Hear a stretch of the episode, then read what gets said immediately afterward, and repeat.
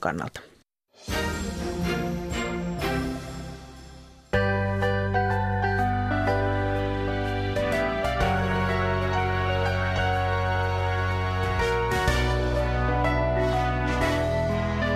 Yle puheessa. Keskiviikkoisin kello yksi. Tuija Pehkonen.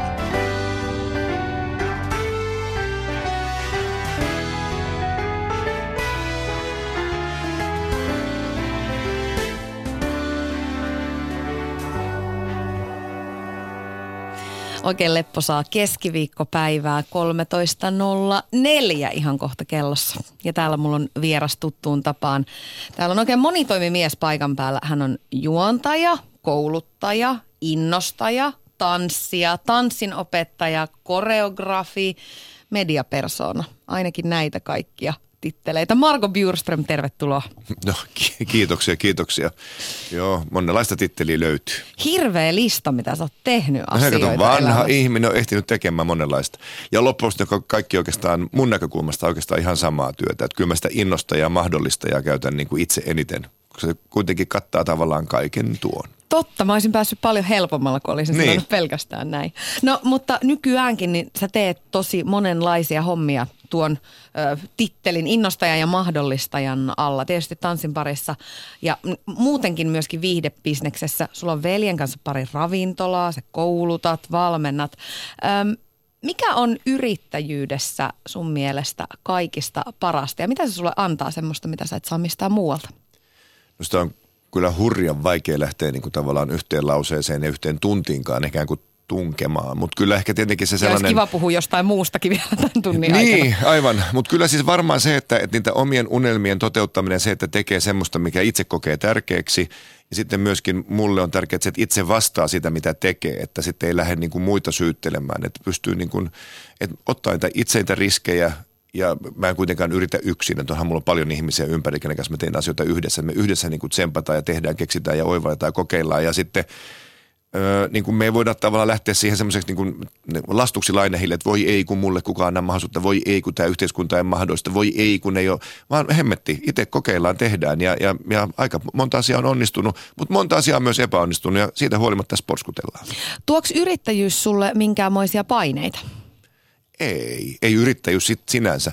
Mutta se johtuu ehkä myöskin semmoisesta niin peruselämän asenteesta, että koko elämä on tietyllä tavalla yrittämistä.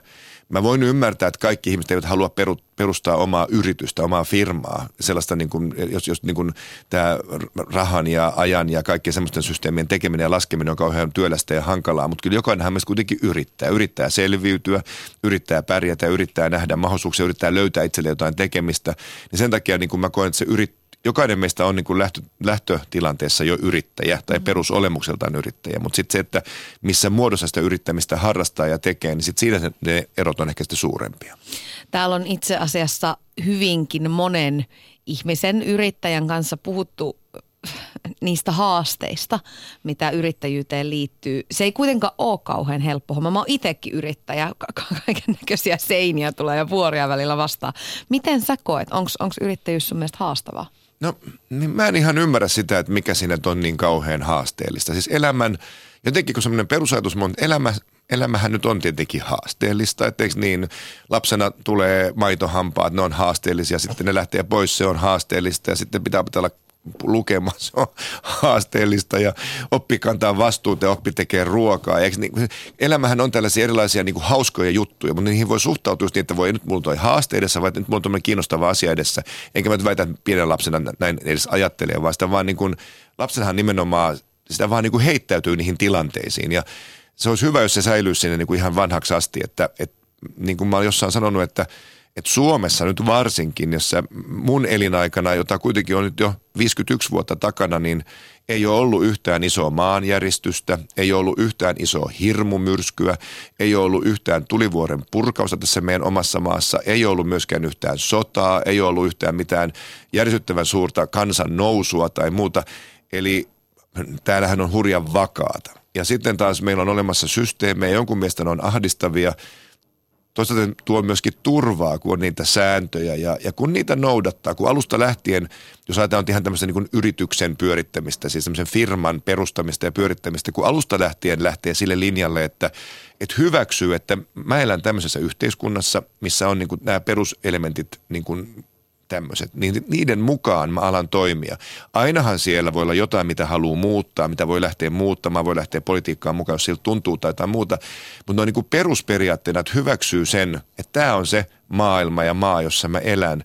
Ja näillä, näillä niin kuin ikään kuin reunaehdoilla mun kannattaa toimia, jos mä haluan tästä jotain irti. Ja sitten kun ne täyttää ja kun niitä rupeaa alusta lähtien ikään kuin täyttämään ja tekemään ne kunnolla, niin sitten tulee sen toinen luonto ja sitten se ei ole enää niin vaikeaa. Ja sitten myöskin semmoinen asia, että aina voi hankkia asiantuntija-apua niihin juttuihin, jotka itse asiassa tuntuu niin vaikealta, että kaikkea ei tarvitse myöskään hallita. Eli vaikka Eikä, se olisi ihanaa. Niin, totta kai se olisi ihanaa, mutta ei se ole mahdollista. Plus, että sitten menee niin kuin, aina on hyvä miettiä, että no mikä on se mun juttu, mikä on se, miksi mä oon tänne niin kuin maapuolelle syntynyt, että mikä on se, mihin minun kannattaa minun energiasta suurin osa laittaa ja mikä on se, minkä mä ehkä sitten muualta hankin rahalla tai kaveripalveluna tai mikä se ikinä onkaan. Miten sä oot ajatellut nimenomaan tuota kysymystä? Mikä se on sulle, minkä takia sä oot tänne pallolle syntynyt ja, ja mitä sä täällä haluat tehdä? No kyllä se on mulle ihan selvää ollut jo aika kauan aikaa, että kyllä se on nimenomaan se innostaminen, mahdollistaminen, joka tarkoittaa nyt siis just sitä, että, että, että jos mä jollakin tavalla omalla olemisella, omalla tekemisellä, joskus tekemättä jättämisellä voin auttaa toisia ihmisiä jotenkin niin kuin loistamaan, säkenöimään, löytämään oman paikkansa, se on musta, se on hienoa, se on musta siistiä että, että nuorempana tietenkin semmoinen oma esiintyminen ja oma esiintys oli kauhean makeata ja se tuntui jotenkin, että siinä on koko maailma suunnilleen, mutta aika nopeasti tuli ymmärrys siitä, että, että minkä ihmeen takia ne opetushetket tai kun näkee niiden omien oppilaiden esiintyvän tai loistavan, miksi ne rupesi tuntumaankin vahvemmin, miksi ne rupesikin tuntumaan isommin, miksi ne itketti enemmän, miksi ne niin kuin, järisytti enemmän mun elämää kuin se mun oma onnistuminen, niin mä tajusin, että no se on se mun juttu, eli, eli kyllä semmoinen niin opettajuus mä toivon, että mä en ole aina semmoinen niin kauhean sormenheristelijä, mutta kuitenkin semmoinen niin kuin jollakin tavalla olla ehkä esimerkkinä tai yrittää avata tätä maailmaa niin, että toiset näkee sen toisella tavalla, ravistella vähän ihmisiä, tuoda niitä taitoja, jos on teatteri, tanssia tai tätä, niin kyllä se on se mun, mun juttu. Eli sen takia just se juontaminen muun muassa, että juontaminen, joka on nyt ollut jo ennen sitä mun aikaa vähän semmoinen muotiammatti, niin, niin suurin osa juontajista – kuitenkin menee siihen hommaan enemmän oma esiintymisvietti edellä, kun minun mielestä sen juontajan pitää tehdä sille kaikille muille se elämä helpoksi ja helpommaksi. Eli juontaja on silloin musta hyvä siinä työssään, kun katsoja tarvitsee jännittää, että kuoleeko se tuohon, pökertyykö se, selviytyykö se tilanteista, mutta ennen kaikkea, että ne katsojat pääsee yhtäkkiä loistamaan, oivaltamaan, keksimään, oppimaan, tai se tapahtuma, mikä se ikinä onkaan, rullaa eteenpäin. Se ei se ei voi olla se syy, että vitsi mä pääsen lavalle, mä saan mikrofonin käteen, mä saan puhua muille ihmisille. Silloin on musta väärässä hommassa. Aika hyvin sanottu kyllä. Ähm, minkälainen sä oot Marko esimiehenä ja pomona? Mm, mä oon hyvin varmasti aika ailahtelevainen, eli, eli monenlainen. Mä toivon, että mä oon enimmän aikaa ihan hyvä pomo, ja tota, joka rohkaisee muitakin ihmisiä tekemään ja toteuttamaan ja kokeilemaan. Pahimmillaan mä voin olla tosi jyrä, että mä yhtäkkiä niin kuin vaan niin kuin päätän ja, ja nyt mennään tällä tavalla tästä eteenpäin ja muilta ei kysytä. Siitä mä oon oppinut aika paljon pois, mutta semmoisiakin hetkiä tulee. Eli mutta kyllä mä, mä rakastan ihmisiä hirveästi ja se on hirveästi tunnetta siinä niin kuin tavassa olla ja tehdä. Ja tota, mm, mutta kun on vahva oma mielipide, mä aika selkeästi sen ilmaisen ja sitten pyrin myöskin rohkaisemaan muita ilmaisemaan. Eli mä en pelkää konflikteja, päinvastoin mä nautin niistä. Ja usein tämmöisten konfliktien pienten, pienten erimielisyyksien kautta syntyy niitä hyviä oivalluksia mutta semmoista ehdottomuudesta mä oon ehkä jonkin verran ainakin oppinut pois. Kato, ikä se vähän pyöristää niin se, niitä kulmia. Niin se pyöristää muutenkin, mutta se on ihan hyvä. mä soitin yhdelle ihmiselle, joka on varmasti aika hyvä tekemään susta viiltäviä analyysejä nimenomaan työelämässä.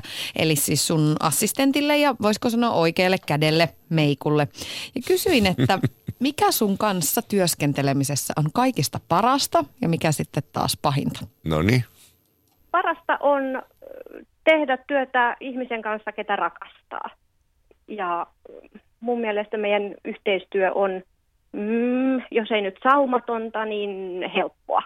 Pahinta on ehkä sitten se, kun aika loppuu, tai sellaiset päivät, kun Marko on tosi itsepäinen.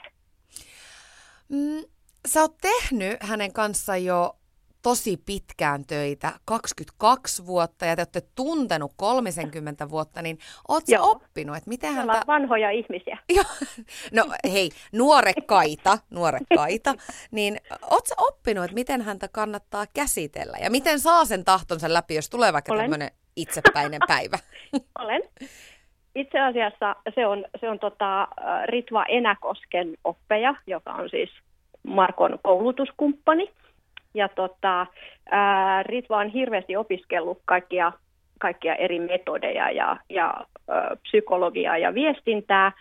Ja häneltä tuli, häneltä tuli semmoinen oppi yhdessä vaiheessa, että, että, että hän esittelee aina asian niin, että älä nyt sano mitään, tai että sun ei tarvitse nyt heti vastata, mutta, ja sitten asia esitellään, ja sitten Marko saa sitä miettiä rauhassa. Ja sitten parhaimmillaan hän keksii siihen niin kuin täysin oman idean, ikään kuin se tulisi häneltä. Mahtavaa. Toimiskohan tämä miesten kanssa muutenkin? Ihan varmasti. Testaa. Mä, mä lupaan, että mä testaan ton, kuulostaa fiksulta. Mutta mut, Meikko, kuin usein tulee sit, sit sellaisia hetkiä, että sun tekisi niinku mieli heittää häntä kahvimukilla niskaa? Onko ne niinku päivittäin, viikoittain vai kuukausittain? Ei edes kuukausittain. Okei. Okay. Ehkä kerran tai kaksi vuodessa. Tosi, tosi, tosi harvoin. Selkeästi teidän yhteistyö on nimenomaan hyvin saumatonta. No mun mielestä joo. no pystytkö vastaamaan siihen, että minkälaisia ihmisiä Marko sun mielestä haalii ympärille? Minkälaisten ihmisten kanssa hän tykkää tehdä töitä ja tykkää olla? Uh, luovien. Siis, no okei, mä en ole kyllä luova, mutta tota, Marko tulee toimeen kaikkien kanssa oikeasti. Että hän on hyvin, hyvin, hyvin, hyvin semmoinen niin kuin karismaattinen ja, ja niin kuin kaikissa koulutustilanteissa, niin kaikki ihmiset hän on erilaisia, mutta hän, hän on hirmu hyvä luomaan yhteyden. Mutta mä sanoisin, että aika lailla luovia hörhöjä, ainakin just nyt tässä ympärillä pyörii. Yle Puhe. Siinä kuultiin siis Meikkua, Marko, sun läheistä assistenttia oikea kättä. Sä oot ihan siinä, mä antaisin sulle nenäliinaa, mutta mulla ei ole muuta kuin räkästä. Sä oot aivan kyynelvirran keskellä. No juu. Voi Meikku. Niin, sitä se just on. Sitä rakkautta ja siitähän se, niin kuin se itku mullakin tulee, että ei, ei yleensä niin kuin vihasta tai surusta, vaan enemmän just niistä ihanista hetkistä ja me ollaan tietenkin myöskin, ei tietenkin, onneksi superhyviä ystäviä ja niin kuin, ja se, että sanotaan, että kavereiden kanssa pitää tehdä töitä, niin on ihan paska puhetta, että nimenomaan kavereiden kanssa kannattaa tehdä töitä.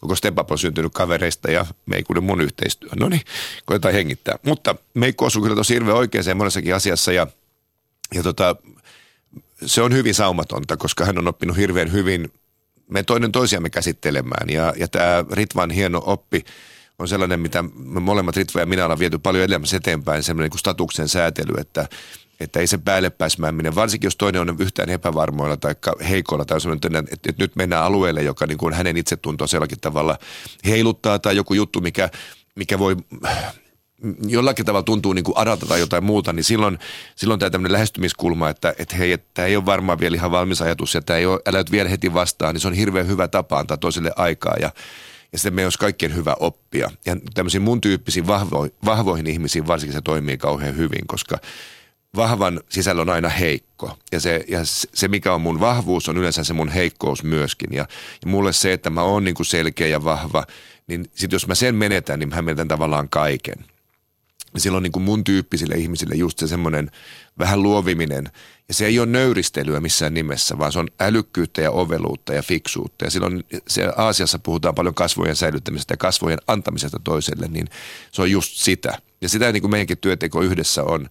Ja, tota, ja sitten oli hauska, minkälaisia haali ympärilleen luovia ja mä toivon ainakin, mä toivon myöskin intohimoisia ihmisiä. Että kyllä mä, se on niin kuin tärkeää, että on intohimo siihen, mitä tekee. Ja silloin kun on paljon intohimoa, niin tulee paljon tunteita. Ne on niin kuin iloisia. Välillä saattaa olla myöskin vähän jotain, no harvemmin mitään riita. Ei, ei, ei, se ei ole niin kuin mun tapa ratkoa asioita eikä hoitaa niitä, mutta se, että niin kuin vähän räiskyjä paukkuu, niin on hyvä. Koska se, Sopivissa määrin.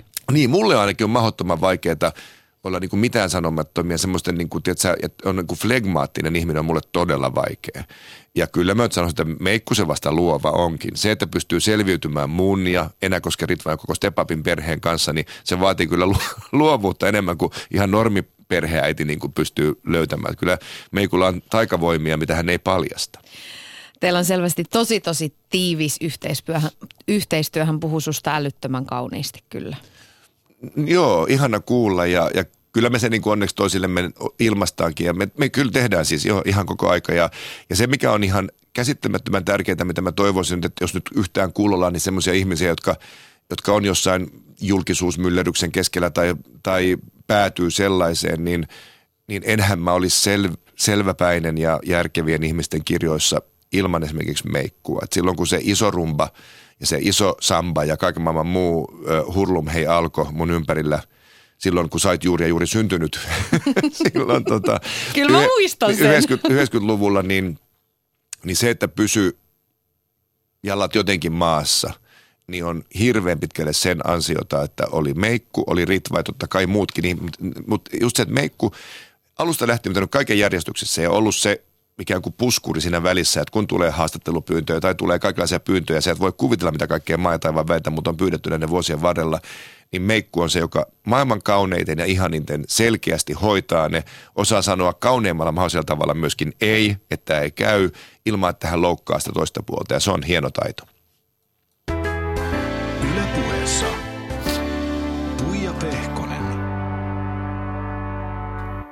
Ja Marko Bjurström on täällä myöskin paikan päällä. Ja päästiinkin just vähän niin kuin salavarkain siihen äh, Bumtsibumin alkurysäykseen. Taisi olla, Horisenko, jos sanoin, että oli 97, kun Ihan totta, Bumtsi Bum ähm, syttyi Suomen viihdetaivaalle, täysin uusi ohjelma. Äh, sä olit tehnyt TVtä ennen sitäkin. Me kastelijat pyöri jo edellisvuonna telkkarissa. Joku samana vuonna itse asiassa. Samana joo, vuonna, joo. joo. Mutta Bumtsi Bum oli se, mikä sitten räjäytti pankin sun kohdalla. Kerropa siitä hetkestä, kun kun ensimmäinen jakso oli tullut ulos ja varmaan tajusit aika lailla heti samoin tein, että, että nyt tämä homma lähti lentoon, että nyt, nyt tehtiin jotain isoa?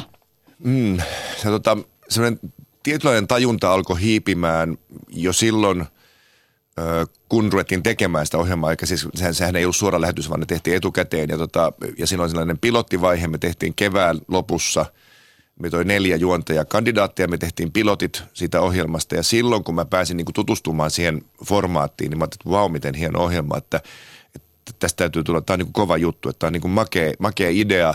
Ja nyt tämä, tämä voisi olla niin hittiohjelma, riippumatta kuka sitä tekee. Ja sitten mä päädyin sitä, pääsin siihen loppujen lopuksi sellaisten mutkien kautta tekemään, niin kun me niitä sitten ensimmäisiä nauhoituksia kuvattiin, olisiko se nyt ollut kuukautta ennen kuin tuli ulos tai jotain tällaista, niin, niin kyllä silloin oli jo semmoinen fiilis, että, että, että nyt, nyt mä saan olla mukana jossain niin kuin tosi hienos, tosi hienos jutussa, koska meillä oli vaan niin, kuin niin ihanaa ekasta kuvauksesta alkaen. Niin kuin tosi hauskaa ja ammattimaista ja rentoa ja ne meidän yleisöt, jotka oli mukana, niin se oli heti sellainen, niin että se vaan niin kuin lähti jo lentoon siellä studiossa. Se oli vaikkei, niin mahtava ohjelma. Niin, vaikka ei mitään tullut ulos. Ja sitten kun tuli ensimmäinen jakso ulos, niin – Mä tein samaan aikaan Lahdessa, mä olin koreografina äh, Laulavat sadepisarat musikaalia tekemässä. Mä olin niin kuin ihan työn touhussa siellä niin kuin aamusta iltaan väännettiin koreografiaa. Mä kävin Helsingissä pitämässä tanssitunteja silloin, kun mulla oli tunti niin kuin maanantai-iltaisin. Ja, ja tota, sitten yhtäkkiä tämä ohjelma tulee ulos ja, ja sitten sen ekan lähetyksen jälkeen alkoi tapahtua jotain. Kun sitä katso, niin sitä katso teikin tavallaan vähän epäuskoisin silmiin. Et toki mä olin jo vähän TV tehnyt, mutta se oli ihan, että onko toi nyt niin kuin totta, että toi on tossa.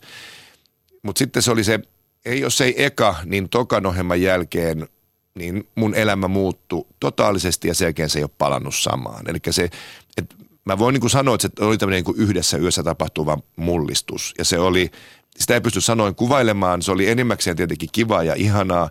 Siinä oli myöskin semmoinen pieni pelottavuus, kun mä rupesin ymmärtämään, että nyt tämä kasvaa koko ajan vain isommaksi. Ja sitten kun mä tajusin sen, että se on niin kuin myös väistämätöntä, että mä en enää ikinä tässä maassa niin kauan kuin mä elän ole vaan joku, tyyppi, joka kävelee, vaan aina vastaan tulee joku, joka jollain tavalla muistaa tai mä niin kuin muistutan siitä ohjelmasta tai jostain muusta, että mä oon niin niille tuttu.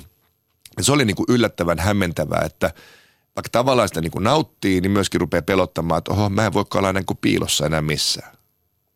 Onko se nimenomaan se, että ei ikään kuin pä- pääse pakoon ihmisiä eikä, eikä oikein mitään? Onko se se, mikä siinä pelotti? No en mä tiedä, ehkä se, että ei voikaan niin kuin, koska musta on kauhean kiva katella ihmisiä, niin nyt, nyt mä en voikaan enää tietysti semmoisena tuntemattomana kadunkulkijana katsella muita ihmisiä, koska jos mä katselen, niin silloin se oli minä, joka katselee. Ja, mm. ja, se, ja se, se sellainen niin kuin, jotenkin semmoinen kauneus jostakin asioista niin kuin häipyy väkisinkin, koska itsestä tulee joku brändi tai joku, ei nyt tuote, mä en koe olevani tuote, mutta jotain sellaista, eikä se, voittopuistissa oli kuitenkin vaan kivaa, mutta joku semmoinen pieni häivähdys semmoista niin kuin ihmeisestä, että no miten, miten, miten mä nyt tämän asian kanssa tuun toimeen koko loppuelämäni. Mutta mä en niin pohdiskellut, mulla ei mennyt yöunia. Ja, tota, ja sitten se oli vaan kauhean ihmeellistä. Ja sittenhän siinä meni muutama vuosi niin, niin hirveällä vauhdilla kun oli kaikki ne muutkin työt ja mä en halunnut lopettaa. Mä en suostunut, että mä pidän tanssitunteja aina, että se on kuitenkin se, mistä kaikki on alkanut. Mä en voi niin kuin tehdä mun oppilaalle sitä, että yhtäkkiä että nyt mä olen niin suuri tähti, että mä en mukaan enää opeta. Mm. Mikä sen hienompi tähtipaikka on kuin siellä tanssisalissa, että, että tota, et, et siitä oli aika, aika täynnä noi kalenterit siinä vähän aikaa, mutta – Oliko liian oli. täynnä? Men, menikö sun ei mielestä liian lujaa? No ei mennyt. Onneksi oli Meikku, oli Ritva, oli, oli koko Stepapin Tiina ja muut ja sitten tota, kaikki rakkaat kaverit ja, ja tota, ja Peter siinä ympärillä, että et ei, ei ö, oli tarpeeksi niitä ihmisiä, jotka piti ne jalat just maan pinnalla, että ja sitten mä olin kuitenkin jo kolmekymppinen. Mä en ollut ihan napero. Mä, olin, mä olin jo nähnyt niin paljon, tehnyt niin paljon, että mä saisin itsekin niin kuin vähän jo niin kuin ymmärtää. Että plus mä olin kuitenkin jo melkein kymmenen vuotta puhunut – työhyvinvoinnista ja jaksamisesta ja muusta, niin se on ollut aika surullista, että jos mä en itse osaa itseäni kuunnella, niin mm. niin mikä mä olisin silloin puhumaan muille niistä aiheista. Että onneksi se mun ammattini auttoi mua itseäni ja sen takia mä niin kuin niihin asioihin uskon entistäkin enemmän sen kaiken läpikäytyäni, että kyllä mä tiedän, mistä mä puhun. Mm, oliko se supermenestys ja se hullu suosio, oliko se se, mistä sä olit aina haaveillut? Tuliko se ikään kuin yllättäen puskasta vai, vai niin kuin, mikä se on ollut se sun haave, minkä sä oot halunnut? No se tuli kyllä todellakin yllättäen puskasta. Joo, nuorena siis yläkouluikäisenä ja yläasteikäisenä ja lukiossakin vein niin koulun näytelmäkerhossa ja musta olisi ollut kiva vaikka ehkä ryhtyy näyttelijäksi tai jotain tällaista. Ja totta kai se tanssi sitten niin kuin vei mukanaan ja kun, kun sai paljon esiintyä ja sitten tehdä koreografiaa muille, mutta se, siihen ei liittynyt et, et silloin se ajatus siitä, mitä on olla niin kuin siinä omassa ammatissansa hyvä ja olla esillä, se oli ehkä kaksi prosenttia sitten siitä, mitä, mitä sitten seurasi Bumtsibumin ja muun myötä, että ei, ei, ei mä toivon, että kukaan ei semmoista haaveille, se, olisi, se, olisi jotenkin, se ei ole musta tervettä, vaan sitten se, mitä sitten seurasi, se oli ihana bonus ja yllätys ja kivaa, mutta kyllä mä niin kuin haaveilin, mä saan tehdä sitä, mitä mä osaan ja, ja, ja sitten nämä on niin kuin seurauksia – että jos nyt niitä nuoria tuolla jossain kuuntelee ja miettii, että haaveilen sit sitä julkisen, julkisen urasta ja sitten sitä kun olen tähti, niin keksi nyt joku parempi haave. Susta saattaa tulla tähti kyllä, mutta jonkun, jonkun muun asian toteuttamisen myötä, mutta jos lähtee tähteyttä toteuttamaan, niin kyllä katajaan kapsahtaa. Öm, mitkä asiat sut yllätti siinä äkkijulkisuudessa?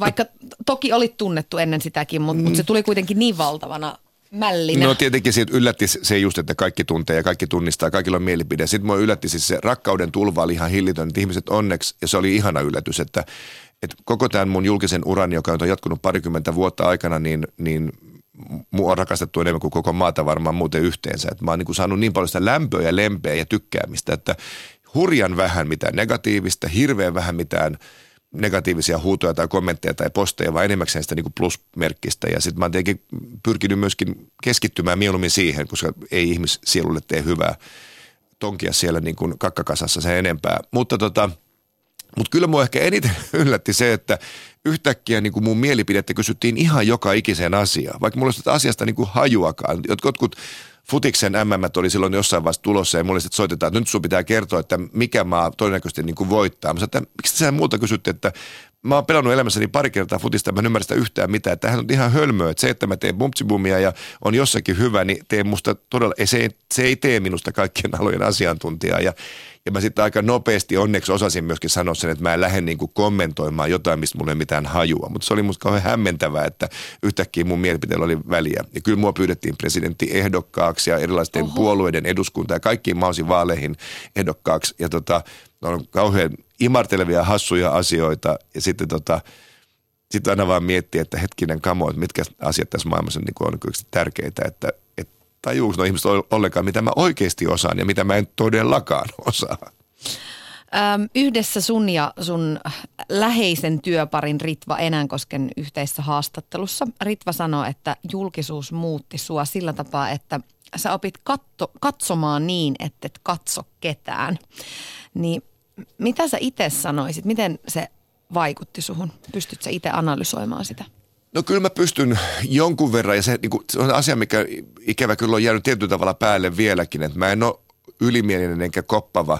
Mä en vaan oikeasti näe. No, mä oon likinäköinenkin, enkä, enkä silmät katsoa vielä itä ja väillä länteen, mutta, mutta se on niin kuin selviytymiskonsti, koska kun on tämmöinen melkein kaksimetrinen vanha hirvi, joka heiluu ja huojuu. Niin, Sut näkyy niin, kaikkialla. Niin, ja sitten kun Bumtsimummissa se mun oleminen oli kuitenkin hyvin fyysistä, että se ei ole vaan se, mitä mä puhun, vaan myöskin mitä mä teen ja mitä mä oon, niin ihmisten verkkokalvoille on aika jotenkin syvälle ehkä syöpynyt se mun tapa liikkua. Ja näin ollen, kun mä tuun johonkin tilaan, niin aika moni niin kuin bongaa mut sieltä jo sen, niin kuin ihan sen kävelytyylin tai jonkun muun kautta ja niin äh, sitä sitten oppi, kun kaikki tuijotti. Siis sehän on niin, kun kaikki tuijotti, mihin tahansa, niin ne tuijotti ja supisi. Ne luuli, että mä oon kuuro, että bumtsi, bumtsi, bumtsi, nami, nami, nami, bumtsi, bumtsi, bumtsi, onks toi, onks toi, onks toi. Ja totta kai mä kuulin. Sitten se on niin kuin, jokaiselle ei voi sanoa, että no on, on, on, on, on, hei, hei, hei, hei, vaan se on niin kuin helpompi, vaan okei mä vaan kuljen eteenpäin ja, ja tota, antaa ihmisten niin kuin, ihmetellä, että jos on niistä kivaa, niin hyvä niin, mutta mä en voi niin kuin mun, hänen pääse viittä metriä eteenpäin, kun jos mä rupean kaiken kanssa juttelemaan, niin sitten tulee sellainen tapa – niin kuin katsoa ikään kuin katsomatta. Ja, ja se, se auttoi selviytymään. Kaikista vaikeinta oikeastaan oli semmoinen hassu asia, että jos oli just niin kuin sukulaisten tai kavereiden kanssa niin kuin kaupungilla, niin niistä osa rupesi sanomaan ihan ääneen, että ei mennä, ei mennä julkiselle paikalle yhdessä. Että se on niin kiusallista, kun kaikki tuijottaa sua. Niin heitä niin kuin tavallaan häiritsi mun puolesta se, että ihmiset tuijottaa. Kun mä oon ihan tottunut siihen ja se kuuluu siihen hommaan väkisinkin, niin heillä oli semmoinen niin kuin epämiellyttävä olo. Ja se on niin kuin sitten niitä tavallaan niin kuin varjopuolia tässä. Niin, mm, sä liikut kyllä kaduilla ja käyt kaupassa ostamassa ihan, ruokaa. Kyllä, ihan. Mutta busseja ja raitiovaunuja, kuulemma vähän kartat, että niissä sä vähän Joo, ahdistut. en käytä. Tuntuuko nämä tämmöiset asiat sun mielestä rajoitteilta? Tuntuu. Ja se on hassu, se on, kun mä oon koko nuoruuteni kuitenkin helsinkiläisenä käyttänyt paljon bussia varsinkin ja raitsikkaakin, niin tota, siitä tuli mulle sellainen, ei se nyt ole mikään kammo, mutta se on musta jotenkin, lentokone ja juna menee. Mutta siis bussi ja rait, mä en ymmärrä, miksi siellä se tuijottaminen on tosi kiusallista. Ja tota, näin ollen mä oon ratkaissut sen, että mä en mene niillä. Mä menen joko mun omalla hienolla sähköautolla, tai oh. mä menen kävellen, tai mä menen taksilla. Mm. Ja se toimii niin? Se toimii niin.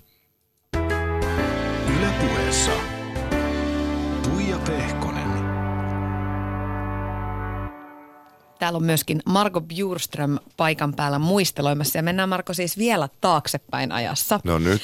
Sä synnyit 66 Helsingissä. 1966. Kyllä, Kyllä. Näin, näin mä oletin. Etelä-Haagassa. Mitkä asiat leimaa sun lapsuuden ja nuoruuden Helsinkiä kaikista vahvimmin sun muistoissa? No huh, huh mitä mä nyt sanoisin. Etelä-Haaga, mä asun siellä siis kuusi vuotta – ja tota, mm, meillä oli se sellainen, niin kuin, että mun äiti, eli mun äidin äiti asui silloin ja sitten myöskin myöhemmin ihan lähellä meitä. Ja, tota, ja siihen aikaan tietenkin tällaiset niin kuin äitiyslomat ja, ja se, niin kuin, nämä kodinhoitoasiat oli vähän toisenlaisia. Eli mä jotenkin muistan siis sitä leimaa vahvasti se, että meillä oli siis lastenhoitaja, koska mutsihan meni töihin aika pian sen jälkeen, kun mä oon syntynyt ja, ja sitä aikaa voi muistaa, mutta sitten sit eteenpäin. Ja olen tietenkin kuullut kerrottavan, että se sellainen niin kuin, elämä oli niin kuin erilaista kuin nyt. Ja sitten se meidän isovanhemmilla ja mun mummilla oleminen oli kauhean niin kuin yleistä just sen takia, että sitten hän ei ollut töissä, niin se oli mahdollista, että sitten siellä pystyi olemaan, kun vanhemmat oli duunissa tai muut vastaavaa. Se on niin kuin yksi asia. Mm, mulla on niin kuin oikeastaan aika silleen pääasiassa hyviä muistoja sieltä ihan lapsuudesta lapsuudesta ei kauhean paljon sitä Haagasta jotain hernepyssyllä Rofe ja Polde leikkimistä kavereiden kanssa ja kaikki tämmöisiä niin vakkarijuttuja, mitä lapset ehkä nyt tekee. Sitten me muutettiin Veräjänmäkeen, Oulun kylän kupeeseen, osoite oli Lohen pyrstö siellä niin kuin metsän reunalla Pirun kallion vieressä ja semmoisen rivitaloasuntoon, missä seinän takana asui sama mummi ja, ja hänen mie- ukki, ukki ja mummi asui siinä ja, ja sitten, sitten tota, sitten alkoi jo koulut ja ne kaikki systeemit, niin en mä, ei mulla niin kuin, musta he, mä oon ollut aina helsinkiläinen, niin kun mä saan niin miettiä mitään muuta vaihtoehtoa. Helsingissä on ollut aina hyvä olla. Meidän kesämökit oli Pellingin saaristossa ja Porkkalassa, ne oli kauhean tärkeitä paikkoja myöskin. Kavereita oli aina aika paljon ja, ja sitten, tota, sitten tietenkin tuli ne asiat, että, että niitä mutsin ongelmia, vanhemmat eros ja sitten äidin alkoholiongelmat ja muut alkoi niin nekin kuulu siihen elämään, mutta ei nekään niin kuin leimaa. Että mä en niin kuin päivittäin ajattele, että mä oon kuitenkin koen eläneeni onnellisen lapsuuden ja hir- hirveän niin kuin virikkeellisen lapsuuden. Se, mitä mä oon saanut, mä oon aina saanut harrastaa, mitä mä itse haluan ja jos mä oon itse mennyt ja niin kuin kokenut, mä ei koskaan niin kuin tungettu väkisin mihinkään, että jotenkin elämä on täynnä mahdollisuuksia. Ja se mun isovanhemmat mahdollisti paljon, heillä oli siihen varaa ja ne asui siinä vieressä. Ja ehkä niin kuin monta semmoista niin kuin asiaa, mitkä olisi voinut olla muuten ehkä dramaattisia ja tiukempia, niin ne, niin kuin, ne pehmeni sen myötä, että sitten Janekilla ja mulla oli niin kuin siinä vieressä se, ei me tarvinnut sen turvaan, ei me oltu niin kuin peloissamme kotona, mutta se, se homma niin kuin pyöri sillä tavalla yllättävän, yllättävän niin kuin helposti. Ja mä, se, se ihan lapsuus on ollut enimmäkseen just siinä kotiseuduilla. Sitten vasta oikeastaan kun, sitten kun mä menin tanssikouluun 1978, kun mä olin 12-vuotias, niin sitten mä ruvennut enemmän kulkemaan keskustassa just bussilla ja muuta. Et sitten niin kuin Helsinki rupesi muuttuun enemmän niin kuin kaupungiksi. Et siihen saakka se oli se oma, oma niin kuin se kaupungin osa, missä enemmän leikittiin ja pelattiin. Et sitten niin kuin, totta kai vanhempien kanssa käytiin jossain kaupungilla, mutta se oli eri asia. Että, et, ja sitten niin kuin se stadissa oleminen tuli niin kuin olennaiseksi niin kuin osaksi sitä. Ja esimerkiksi sellainen maailman siiste juttu, mikä tuntuu kaikista nuorista ihan naurettavalta, mutta siis silloin – se on just sitä 70-luvun, mä en muista tarkkaa vuotta, mutta kun ensimmäinen hampurilaisravintola, tämä on ihan kuin vanha ukko horisee, mutta kun Carols avasi City-käytävässä, niin me muistamme kavereiden kanssa jotenkin – me, käytiin jotenkin joka toinen viikko, kun joka toinen viikko, tämä menee näin, joka toinen viikko oli kuin köksää, eli tätä kotitaloutta silleen semmoinen pitkä, pidempi sessio iltapäivällä, joka toinen viikko ei ollut. Ja se joka toinen viikko, se ollut keskiviikko vaikka, niin me päästiin koulusta aikaisemmin. Me oli neljän pojan joukko, me mentiin sitten niin kuin keskustaan, niin me käytiin semmoinen ravintola kuin Happy Days oli silloin – olemassa siinä, missä on nyt teatteri, niin siellä se niin niin kuin jätskillä, että kundit käy, pikkupojat siellä, niin kuin nyt mennään kaupungille syödään jätskiä. Ja sitten me nähtiin, sen tulee Carols, että me nähdään semmoiset niin kyltit etukäteen, että tähän tulee tämmöinen Carols.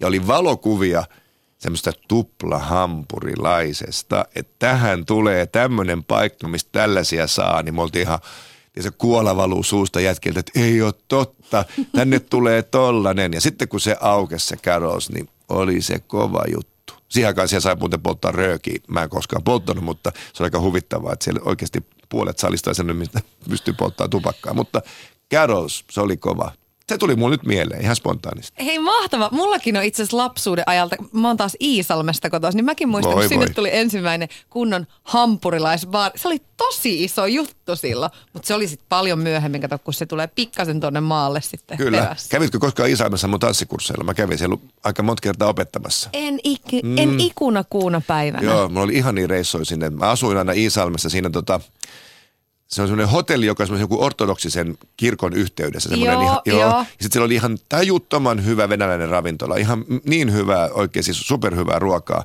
Ja mä asuin siellä Iisalmessa, että sieltä mä aina ajoin sitten niin kuin sinne Rantasalme, ei, kun, ei, ei Rantasalmelle, kun tonne, äh, nyt siis Lapinlahti, Kiuruvesi, Vieremä. Joo. Ja mikä on se, missä oli se, tämä mäki, tämä, tämä tota, Kelkkamäki rakennettiin, toi...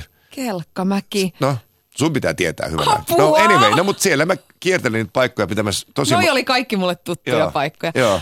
Mä en ole tiennyt tätä. Mä en ole tiennyt, että sulta löytyy myös tämmöinen vahva Iisalmi connection. No se oli silloin muutaman vuoden. Mä kävin sen niin kuin silleen pari kertaa vuodessa, että vahva. Mä kiersin silloin hirveästi ympäri Suomea, mutta se Iisalmi oli yksi sellainen, missä mä usein niin kuin satoin joka pari viikkoa niin kuin olla siinä, asua siinä kaupungissa ja aina sitten sieltä suhata. Se oli se kiva. Oli, se evakkokeskus oli siis se paikka, niin. missä sä Joo. oot ollut yötä. Mahtavaa, ai että. Muakin kato oikein lämmitti niin. sydäntä. no sä tuossa jo mainitsitkin, että, että sulla on pikkuveli Janek, oliko se näin, että neljä, neljä puoli vuotta Joo. teillä on ikäero. sä oot tietysti niin kuin isovelinen katsonut hänen perään ja pitänyt hänestä huolta. Kerro vähän näistä teidän veljesrooleista. no, sitten tietenkin kun on semmoinen perhe, missä asiat on vähän levällänsä ja mutsi vähän niin kuin ei ihan pysy kaikki palikat kasassa ja muut vastaavaa, niin tietenkin jossakin tilanteessa ehkä semmoista niin kuin vastuuta – oli ehkä enemmän ja jonkun tämän päivän lastensuojeluviranomaisen mielestä ehkä vähän liikaakin, mutta me meni kaikki kauhean hyvin. Janek oli tota, ja on edelleenkin hirveän energinen ja, tota, ja myöskin sellainen aika haastava pikkuveli hyvin temperamenttinen, jos mä oon temperamenttinen, niin hän olisi sitä välillä vielä potenssiin kaksi. Ja, tota, ja meillä oli semmoisia aika tulisiakin niin kuin, ö, yhteenottoja. Eikö? Niin kuin mä yritän sitten olla just semmoinen isoveli, joka oikein, mä voin kuvitella, miten ärsyttävän pikkuvanha mä oon ollut. Että nyt mä oikein tässä nyt mä vähän määrää ja käsken näin pitää tehdä. Ja, ja toinen ihan terveellä tavalla pistää, pistää hanttiin.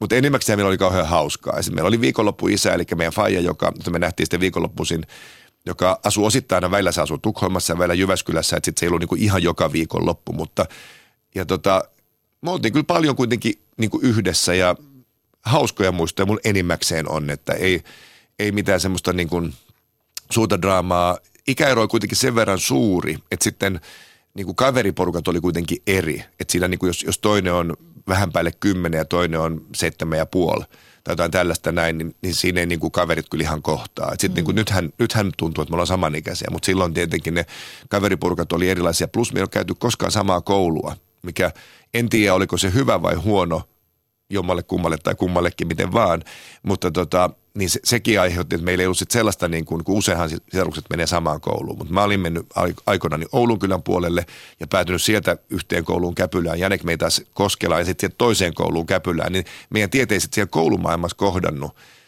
joka ehkä olisi hänelle kyllä ihan kiva asia, että hän ei joutunut olemaan tämän, toi sun isoproidis, toi hikari tuolla, joka vaan tekee koulua niin tosissaan. Vähän soitin myöskin Janekille. No niin, tietysti. Kysyin, että minkälaisia ne hänen mielestä kaikista parhaat lapsuusmuistot teiltä oikein on.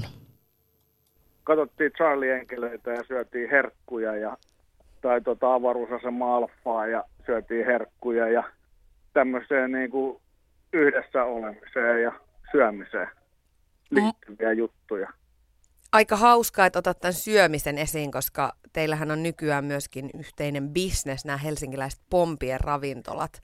Niin mites nyt sitten, Janek, nykyään, onko, onko niin yhteisen bisneksen myötä tullut otettua Markon kanssa yhteen? On tullut monestikin. Minkälaisista asioista? Asiat on yleensä varmaan semmoisia, että Markko haluaa kertoa mielipiteensä, joka on tietenkin ihan, ihan tota, normaalia ja sitten mä en välttämättä halua kuulla sitä mielipidettä. Miten sitten äh, veljesten välinen sopiminen? Unohdetaanko ne riidat ja sanaharkat ja jätetään taakse vai, vai pitääkö näistä keskustella aina sitten jälkikäteen?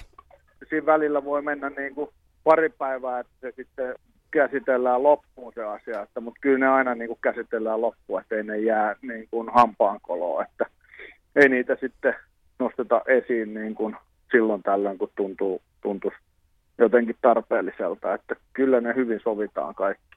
Markohan on, tai ravintolabisnes ei ole ainoa asia, missä hän on mukana. Hän on tehnyt hyvin menestyksekkään ja monipuolisen uran tähän saakka tanssin ja viihteen ja kouluttamisen saralla. Niin minkälaisissa seikoissa toi Markon päämäärätietoisuus näkyy jo silloin nuorempana? Mun mielestä niin kuin Markko oli tosi aktiivinen aina, että ei sitä kotona paljon näkynyt. Että se, se niin kuin teki, teki koko ajan jotain ja oli niin kuin mukana, mukana monessa, että lukuisia teatteriesityksiä ja kaikki semmoisia käytiin katsomassa jo niin kuin silloin, kun mä oon ollut, ollut aika, aika nuori, että tota, kaikkia koulunäytelmiä ja niin päin pois, että aktiivista ja semmoista niin kuin läsnä olevaa on ollut se mun mielestä se tekeminen, että mä en ole epäily ikinä niin kuin hetkeäkään, etteikö, etteikö hän pärjää vaan just sillä, sillä, että on niin paljon energiaa ja, ja lähtee kaikkeen mukaan, eikä, eikä jää niin sanotusti tota, niin kuin odottelemaan, että rohkeasti vaan tulta päin. Yle Puhe. Siinä kuultiin Marko sun veljeä Janekkia. Tämä on tämmöinen niin Itke Tuijan kanssa ohjelma. Tämä on tosi siis- kiva. Tämä on, tämä on muuten jännä asia. Tätä on sanonut moni muukin. Eihän mä tee sitä tarkoituksella. Teetpäs. Sä oikein oh, suunnittele. Kun mä luulen, että se johtuu siitä, että, että aika harvoinhan sä kuulet kenenkään läheisen ihmisen puhuvan susta. Että ne on ikään kuin siellä sisällä ne asiat, mutta se, että joku sanoisi ne ääneen. Niin. Ja vaikka mä, mä varmaan keskimääräistä enemmän saa jopa kuulla, mikä on muuten So, jos, joku, jos joku asia, mistä voi, olla, mistä voi kadehtia tämmöisiä ihmisiä, joita myös paljon haastatellaan, niin mä saan niin kuin ilmaista terapiaa viikoittain, kun tehdään jotain lehtijuttuja tai radiojuttuja tai muuta vastaavaa. Sano, harva, ajattele, miten kaikki me tarvittaisiin sitä, että joku kysyy sulta ja sitten sä saisit kuulla joku toisen kommentteja sinusta, niin miten, miten eheyttävää se olisi meille kaikille, ihan mm. kaikille. No hyvä, jos tämä on nyt terapinen, ter- on. terapiasessio. On, tämä on ihanaa. No siinä tuli Janekin puheista äh, ilmi, että sä oot päämäärätietoinen ja energinen ollut niin kuin jo silloin pikkumarkona. Äh, ja lisäksi suvaitsevaisuus, niin se on sulle myöskin äh, tärkeä arvo. Ja te olette kuulemma kasvanut siihen jo lapsuudessa. Teillä on ollut aika tämmöistä, voisiko sanoa niin kuin kansainvälistäkin meininkiä suvussa? Kyllä joo. Että kyllä se, se on, ja se on, siitä mä oon kyllä hurjan kiitollinen. Se on ehkä arvokkaimpia niin kuin pääomia, sosiaalisia pääomia, mitä on saanut omassa elämässä. Eli kun suvut on jo vähän semmoiset, on vähän sieltä sun täältä kotoisin, että, että se Bjurströmien suku tulee tietenkin alun perin Ruotsista, mutta sen ei ole vaikea arvata. mutta sitten, kun siellä on niin kuin vähän Venäjältä ja vähän Saksasta ja ehkä vähän Ranskasta ja vähän sieltä ja täältä, ja sitten ennen kaikkea, että meillä niin kuin se, jo niin kuin mutsi on varsinkin aikoinaan asunut osittain ulkomailla, opiskellut vähän ulkomailla ja meillä on ollut kansainvälistä tämä sukufirma on mikä toi paljon niin kuin tämmöisiä rakennuskomponentteja ja muuta muualta maailmassa, että sen niin kuin bisnesyhteydenpito ja kaikkea muutakin on ollut jo maailmalle tosi paljon, niin se on ollut itsestään selvää. Sitten meidän Janekin ja mun molemmat tädit, eli sekä äidin puolelta että isän puolelta olevat tädit on sitten asuneet pidempiäkin aikoja tuolla eli ma- maailmassa, eri maissa ja ja tota, Tiitan, joka on mun Fajan ö, sisko, niin mies oli Tansaniassa asuva intialainen ja meidän serkut on sieltä siis siellä syntynyt ja ne on asunut Kanadassa ja kaikkea tällaista. Että se on kuulunut meidän elämään tavallaan aina, mutta se on kuulunut myöskin siihen meidän ruokaan. Siis ruoka on meille kauhean tärkeä asia ja me ollaan aina syöty hyvin. Ja niin, tota, niin ruoat on ollut sellaisia, että et se, se on niin kuin sellainen lapsuusmuisto, että et, et se oli musta niin kuin hämmästyttävää, että miten monet kaverit, jos tuli meille kylään – ja söi, niin ne ihmetteli osittain, että mitä nämä maut on. Kato, kun oli avokadoja, valkosipulia ja kaikkea sellaista. Ja sitten taas vastaavasti, kun päätyi itse jonkun kaverin syömään, niin mä olin ihan ihmeessä, että mitä nämä maut on, joita ei ole. Koska mun mielestä se, mitä mä lapsuudessa opin, on se, että että ihmisten ruokahan ei niin kuin maistu millekään. Mulla oli ihan hirvittävä shokki, kun joku, joku kaveri sitten sanoi, se syö niin kuin pelkkää spagettia ja laittaa siihen esimerkiksi vaikka voita. Tai sitten ehkä ketsuppia. Sitten mä tehän toi on vielä se ruoka. Sitten missä se on se, se kastike, siis se, se, se edes se jauhelihaka, missä se on se, niin ei.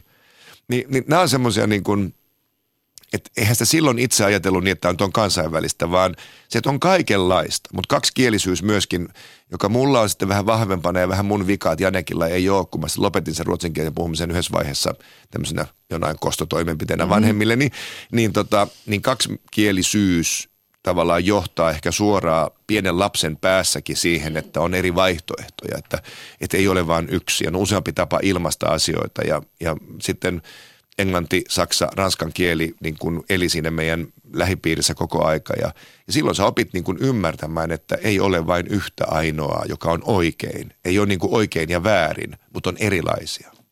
No, ähm, sähän oot ajatellut lapsena, että susta tulee ekonomi, niin kuin sun vanhemmista, Kyllä. ja että totta kai sä menet naimisiin ja näin poispäin. Tämmöiset niin kuin perinteiset unelmat, onko ne nyt sitten yhteiskunnasta tai ulkoopäin tulevia juttuja, mutta missä vaiheessa sä aloit kyseenalaistaa noita? Mä oon tietyllä tavalla semmoisia niin perusasioita kyseenalaistanut niin ihan pienestä pitäen niin kuin tajuamatta ehkä sitä silloin. Eli juuri muun muassa se, että – että, tota, että kun Mutsia Faija oli sitten joskus, mä oon ollut kai viisi-vuotias, ne oli Sveitsissä laskettelemassa, Janekki ei ollut vielä olemassakaan, tai ehkä se oli just no, jotenkin about niin tulossa tai, tai ehkä just syntynyt, mutta et kuitenkin, no mä, mä, olin kuitenkin siis, mä en päässyt mukaan sinne laskettelemaan. Ja tota, kun mä tuli kotiin sieltä, niin mä että mä en puhu enää ruotsia. Mä en tiedä, mikä se syy on ollut muuten, mutta se on vain semmoinen, niin että, että miksi mun tarvitsee. Ei mun ole pakko, mä voin vaihtaa tätä.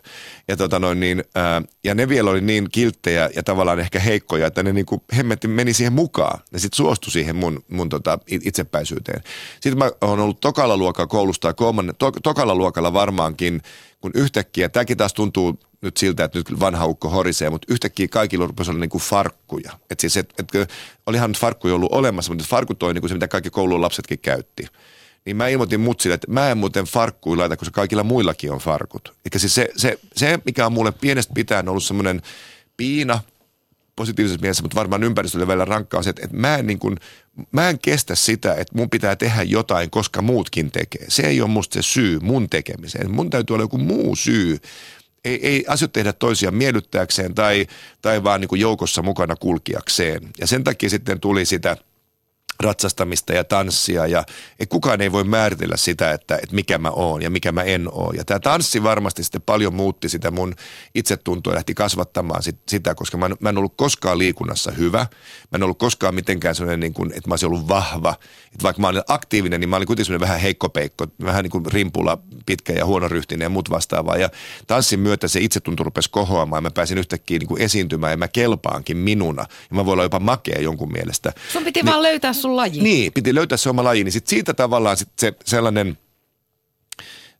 niin kuin ajatus lähti siitä, että ei tarvitse tehdä mitään sitä, että joku muu sanoo niin. Ja sitten mun rupesi niin kuin selkiytymään se, että että vastasit parikymppisestä, mä tajusin sen, että, että ei tämä kauppatieteet ole se juttu. Mm. Mähän olin kauppakorkeakoulussa, mutta sitten mulla oli pakko todeta, että ei, kun tämä tanssi on se, mitä mä osaan. Nämä asiat mä voin nostaa joltain toiselta sä, mm. menit, äh, sä menit paitsi kauppakorkeaan, niin sä menit myöskin teatterikorkeaan tanssitaiteen linjalle. Joo. Se oli sitä aikaa, kun siellä Jouko Turkka oli guruna, toki varmasti mm. enemmän vaikutti siellä teatteripuolella, äh, mutta sä sait kuulemma tanssin opettajilta kritiikkiä. Että sun tapa tanssia ei ole oikein ja sä sait viestiä siihen suuntaan, että, että olisi parempi lopettaa tämmöinen niin show- ja viihdetanssi hörhötys ja lopultahan sä lähitkin sitten 86 sieltä lätkimään. Mitä sä teit eri tavoin kuin muut siellä? kaiken kai, lähes kaiken. Ei, tosiasiassa, että me oltiin kaikki niin kuin nuoret no, no, ihania tyyppejä ja niistä moni niistä on tehnyt pitkän hienon uran tanssijana ja jatkaa edelleenkin töissä, joka on upeata. Ei me oltu edes keskenään niin erilaisia eikä tehty niin eri tavalla, mutta mulla oli se, että mä olin jo kauan aikaa sitten tanssinut sitä show-tanssipuolta ja viidetanssipuolta, tehnyt töitä ja opettanut pitkän aikaa. Suurin osa näistä opiskelijakollegoista ei ollut taas sillä työpuolella niin kuin tehnyt jo ehkä juuri mitään. Ja tota noin, niin, mutta ehkä lähinnä se oli se, että se, mitä ne opettajat niin kuin halusi ja toivo, niin siinä tuli just se mun sehän on kuin bensaa liekkeihin, kun mulle sanotaan, että tuo, sanottiin suoraan, että se teet on paskaa. Lopeta se, rupea tekemään tätä. Niin sehän on mulle just se, että kuulee. Ja sitten mä rupean katsoa sitä ihmistä, että no mikä sä oot mulle sanomaan, että mikä on se, näytä mulle nyt sitten, millä, millä lihaksia sä sen niin kuin voit noin mulle väittää. Koska mä en, mä en edelleenkään usko tähän oikein väärin. Mä uskon, että on erilaisia tapoja tehdä. Ja mullehan se oli kauhean tärkeä juuri se puoli vuotta, minkä mä siellä kestin, että mä jouduin niin mittelemään itteni kanssa. Mä tein sitä, mitä ne halus mun tekevän ja yritin. Totesin, että koko ajan vaan vahvemmaksi kasvoi se, että mutta mä tiedän, miksi mä oon tänne syntynyt. Mä tiedän, mikä on se juttu, mitä minä haluan viedä eteenpäin. Ilman sitä puolta vuotta, mä en ehkä juttelisi tässä sun kanssa. Se puoli vuotta siinä koulussa kirkasti mulle sen mun päämäärän. Ja sitten siitä syntyi loppujen lopuksi kavereiden kanssa Step Up, joka täyttää tänä vuonna 30 vuotta. Onneksi olkoon sille, se on ihan kunnon Kiitos, ikä. kyllä. Miten, sä et, miten sun usko itseen ei horjunut, jos sä, jos sä oot niinku gurujen joukossa, niinku ihmiset, jotka tekee ja elää siitä ja sä meet nuori parikymppinen jamppa sinne, niin niinku mistä tulee se voima, voima, että sä pystyt pitämään oman pääsi ja uskomaan itseäsi? No tuohon kun osaisikin vastata, siis osittain se on varmaan geneettistä, osittain se on niinku omassa itsessään, mutta sitten se oli myöskin sitä, että mä en saanut sitten siihen ikään mennessä tehdä niin paljon. Mä oon kuitenkin alkanut tekemään tanssian töitä, siis harrastaja, mutta kuitenkin saanut palkkaa siitä 16-vuotiaasta eteenpäin. Niin mä olin siihen mennessä jo kerennyt tanssimaan paljon, esiintymään tosi paljon, saanut tehdä monen muunkin gurun kanssa töitä, nähnyt monta muuta. Ja jotenka nämä, jotka ehkä jollekin oli auktoriteetteja, niin mulle ne oli yksi ja muiden joukossa. Ja, ja mun, mä muistan, mun kokemus ei ollut se, että mikään heidän taiteinen työnsä, mitä oli tehnyt, ei noussut niin korkealle, että mä olisin tavallaan siihen kallistunut suhta niin kontra se, mitä mä, mitä mä olin jo nähnyt. Eli tämän takia niin kuin se, että tee montaa asiaa, näe, koe, kokeile. Sitten sä osaat asettaa ne asiat johonkin järjestykseen. Että jos vain yhtä tyyliä, yhtä tekniikkaa, on se mikä tahansa asia, ruoka, tanssiminen, taide, tiede tekee, niin on hirveän sokea. Tai se, se, se, se suppilo, mihin katsoo, kapenee vahvasti. Ja, ja mulla taas mä väitän, että se mitä mä oon saanut kokea ja nähdä, mikä perheestä mä oon kotoisin, niin se, mulla se suppilo on toistepäin. Mä katson sinne, niin kuin, että se suppilo levenee, mihin mä näen. Ja silloin, silloin niin kuin yhden yksittäisen ihmisen mielipide ei muutu niin tärkeäksi ja uskaltaa enemmän kokeilla ja ymmärtää just sen, että kun ei ole oikein eikä ole väärin, mutta löydä se oma juttus.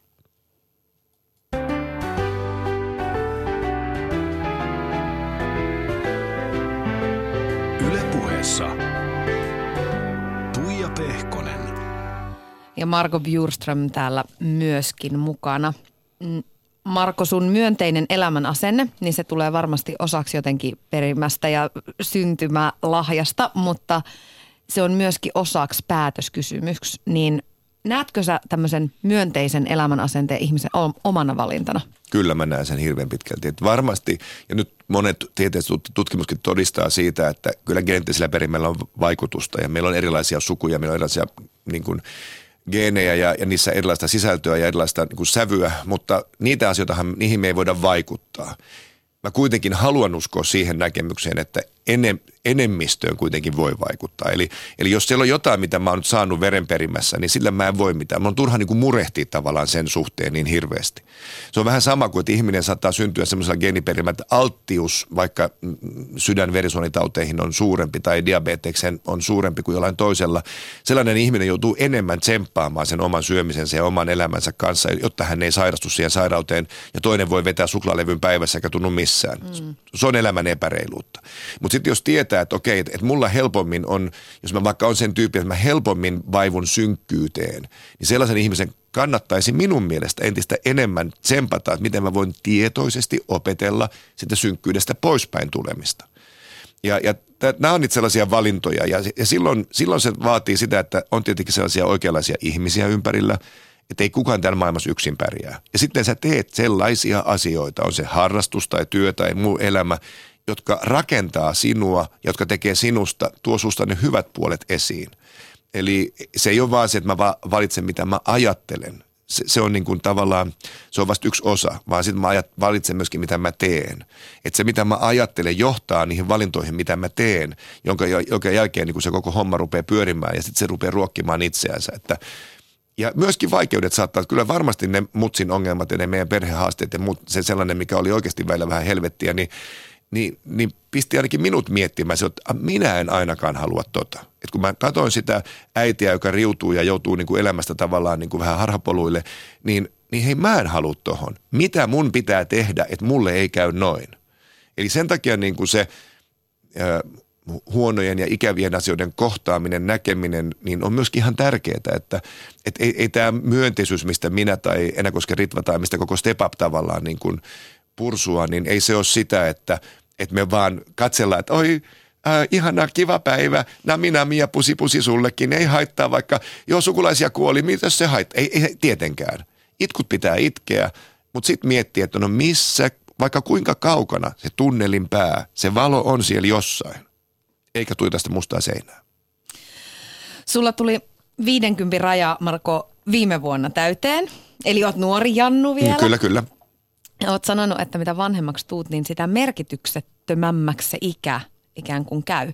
Niin äh, millaisten, mitä se sulle ikään kuin tarkoittaa se ikääntyminen? Minkälaisten asioiden suhteen niin kuin ajatus on muuttunut? No tietenkin monen asian suhteen, siis ihan nyt tietenkin se, että mitä enemmän on elettyä elämää takana, sitä enemmän on nähnyt erilaisia asioita ja oppii vielä paremmin ymmärtämään juuri sen, että ei josta oikeita ja väärää, vaan on monta eri sävyä. Eli siinä niin kuin ajatuksen avaru, avartumisessa tietyllä tavallakin tässä vaiheessa. Ja, ja tota, mutta sitten tietenkin oman kropan kohdalla siis tässä ammatissa on aika julma tanssia maailmaa se, että se ikääntyminen alkaa jo alle kolmekymppisenä. Eli me, me joudutaan ikään kuin taistelemaan jo sen iän kanssa nuorempana kuin moni normi-ihminen, eli sen ikääntymiseen joutuu tottumaan. Joko se joutuu hyväksymään tai sitä vastaan taistelemaan, ja se on aika epätoivosta. Eli se, se joutuu hyväksymään. Mulla tapahtui vielä se, että mä olin parikymppinen, kun mun vasen polvi hajos. Eli mulla alkoi, niin kun tuli ne ekat rajoitteet jo niin kuin vasta, mulla ura oli vasta niin kuin alussa, joka johti sitten siihen, että, että piti enemmänkin valita sitten se koreografinen opettajan homma, ja se oli mulle hyvä näin. Eli, eli kyllä se, nyt se vaikuttaa niin kuin siinä, että, että palautumiseen unen tarve on vielä tärkeämpi, se mitä syö on tärkeämpää. Kun mä opetan tanssia, niin mun tans, se mitä mä itse voin tehdä on muuttunut on varsinkin sen polven ja toisenkin polven takia vähän sen – ei, se on niin kuin tavallaan päivittäistä, mutta se on sitä elä, mä, niin kuin, mä en koe sitä niin kuin huonona asiana, vaan se on hauska, se on, se on kiinnostava tapa oppia, että miten mä opin tekemään näitä ja näitä asioita. Mä pidän semmoista lajia opetan kuin power stretch, joka on tällainen niin flow yoga tyyppinen juttu ja ilman sitä lajia, siis se tunti, missä mä itse teen koko ajan mukana, mä en tanssis, mä en kävelis, mä en hengittäisi ilman sitä, mun, sitä, sitä. Se on pelastanut mut. Ja se on tullut sitten niin kuin, niin kuin ikääntymisen myötä – tärkeämmäksi. Nuorempana pystyy vaan rempomaan ihan mitä vaan. Nyt pitää vähän miettiä, miten tästä niinku palautuu ja miten pääsee tämän tunnin jälkeen kotiin. No sulla selvästi riittää työhön ja yrittämiseen aikaa vaikka millä mitalla, mutta mietitkö sä yhtään eläkepäiviä tai haaveilet sä mistään tekemättömyydestä? Sä oot kuitenkin tehnyt jo niin, siis niin kuin aivan käsittämättömän paljon. Kyllä mä haaveilen joka kesä yleensä sitten, no okei okay, viime kesä meni vähän operamerkeissä, mutta kyllä kesällä on semmoisia pitkiä tekemättömyyskausia ja mä oon siinä super hyvä, että sitä voi vaikka Petteriltä kysyä, että mä oon niin kuin maailman hyvin pistämään ihan niin kuin, että ei tapahdu mitään, että mä vaan sitten niin kuin makan kalliolta aika sohvalla. Ja... Sä oot vähän joko tai niin, ihminen. Joo, mm. tietyllä tavalla kyllä. Ja sitten se, se, mistä me ehkä haaveillaan vähän on se, että olisi kiva olla semmoinen kuin puolen vuoden sessio vaikka New Yorkissa, Los Angelesissa. Se, semmoinen, mutta en mä kokonaan halua pois lähteä eikä halua töitä lopettaa, mutta, mutta semmoinen, että mm, jo, jotain sellaista niin kuin hengähdystaukoa voisi ehkä miettiä, mutta sitten kuitenkin taas ei nyt oppilaita halua hylätä, niin kaikki ei voi saada. Niin ainakin vielä tuntuu paremmalta tämä työn tekeminen, niin kuin lyhyiden niin kuin tämmöisten reissujen tekeminen silloin tällä. Tämän syksyn projekteista olet sanonut, että odotat erityisesti tota Shed Helsinki musiikkiteatterin toteutusta. Siellä on eri taustaisia lapsia, hirveä kasa mukana sitä tekemässä. Minkälaisia muita asioita odotat tai toivot työrintamalta justiinsa nyt? No kyllä se nyt lähinnä menee sen Prinsessa Ruususen kanssa, että se on niin kuin kaikista tärkeä juttu. Mutta edelleenkin mä rakastan sitä yritysvalmennustyötä, mitä mä teen joko yksin tai Ritvan kanssa yhdessä. Eli käydä puhumassa ihmisille ja yrittää saada niin kuin niiden oikeasti muuttamaan sitä asennetta siihen omaan työntekoon ja asiakkaisiin ja kaikkeen muuhun. Että sitä mä toivon, että mä saan myöskin tehdä. Ja tanssia tietenkin, mutta se on niinku, si, si, siitä se kaikki alkoi, siitä se kaikki loppuu. Et jos mä mitään muut teen, niin jossain salissa mä heilun kuitenkin ja jotain ihmisiä koitan opettaa. Että kaikki se, mitä mä teen, niin kyllä mä sitä kaikkea odotan. Ja maailma, nyt meillä on myös Pompieris uusi lista. Mä haluan mennä kokeilemaan, mitä se maistuu, kun siellä mä en tee muuta kuin syön ja, ja väillä annan jotain, yritän antaa jotain ohjeita, mutta Janek, onneksi ei kaikkia edes kuuntele. Kiitos Marko Bjurström, oli ihanaa saada sut tänne. Kiitos, tämä oli ihanaa, tämä oli tosi hienoa.